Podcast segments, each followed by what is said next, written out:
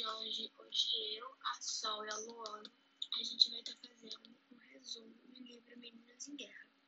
Eu vou começar falando um pouquinho. Não são de hoje os conflitos existentes na África e, infelizmente, eles estão longe de acabarem. A história poderia ter como pano de fundo qualquer continente europeu, americano, não importa o problema, seria central ou mesmo, assim como o poder de destruição. Apesar de ser uma história fictícia, ela é facilmente transportada para a realidade. Bastando procurar notícias na internet, seremos capazes de encontrar exemplos semelhantes. Eles podem estar acontecendo nesse exato momento.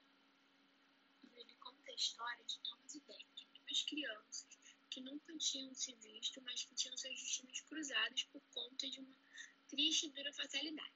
Deng é o caçula de três irmãos, filho de um agricultor é extremamente esperto e carismático. Sua vida começa a mudar quando ele e a família são obrigados a deixarem o sítio em que moravam para que os soldados do exército morassem. Não puderam levar, levar praticamente nada, nem mesmo comida.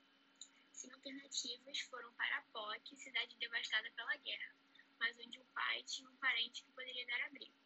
Enquanto isso, Thomas, irmão caçula de Marguerite, e filho de um diretor de escola e uma professora, descobre, junto com seus amigos, que uma escola próxima à fronteira foi invadida pela, pelos rebeldes da Frente de Resistência Democrática, FRD, e que sequestrou várias crianças. Mesmo com medo, Thomas é obrigado pelo pai a ir para a escola, porque, segundo ele, o exército estaria protegendo a região e nada de ruim aconteceria.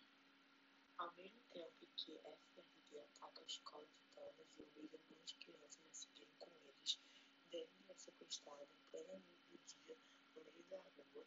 Os dois agora fazem parte da FRD, queiram ou não.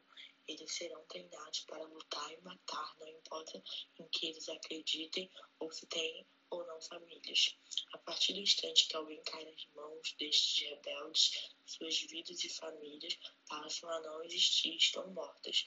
A FRD passa a ser não só a razão da vida deles, como também suas famílias. Qualquer falha, fuga, medo, rebeldia é duramente punido, muitas vezes com a morte.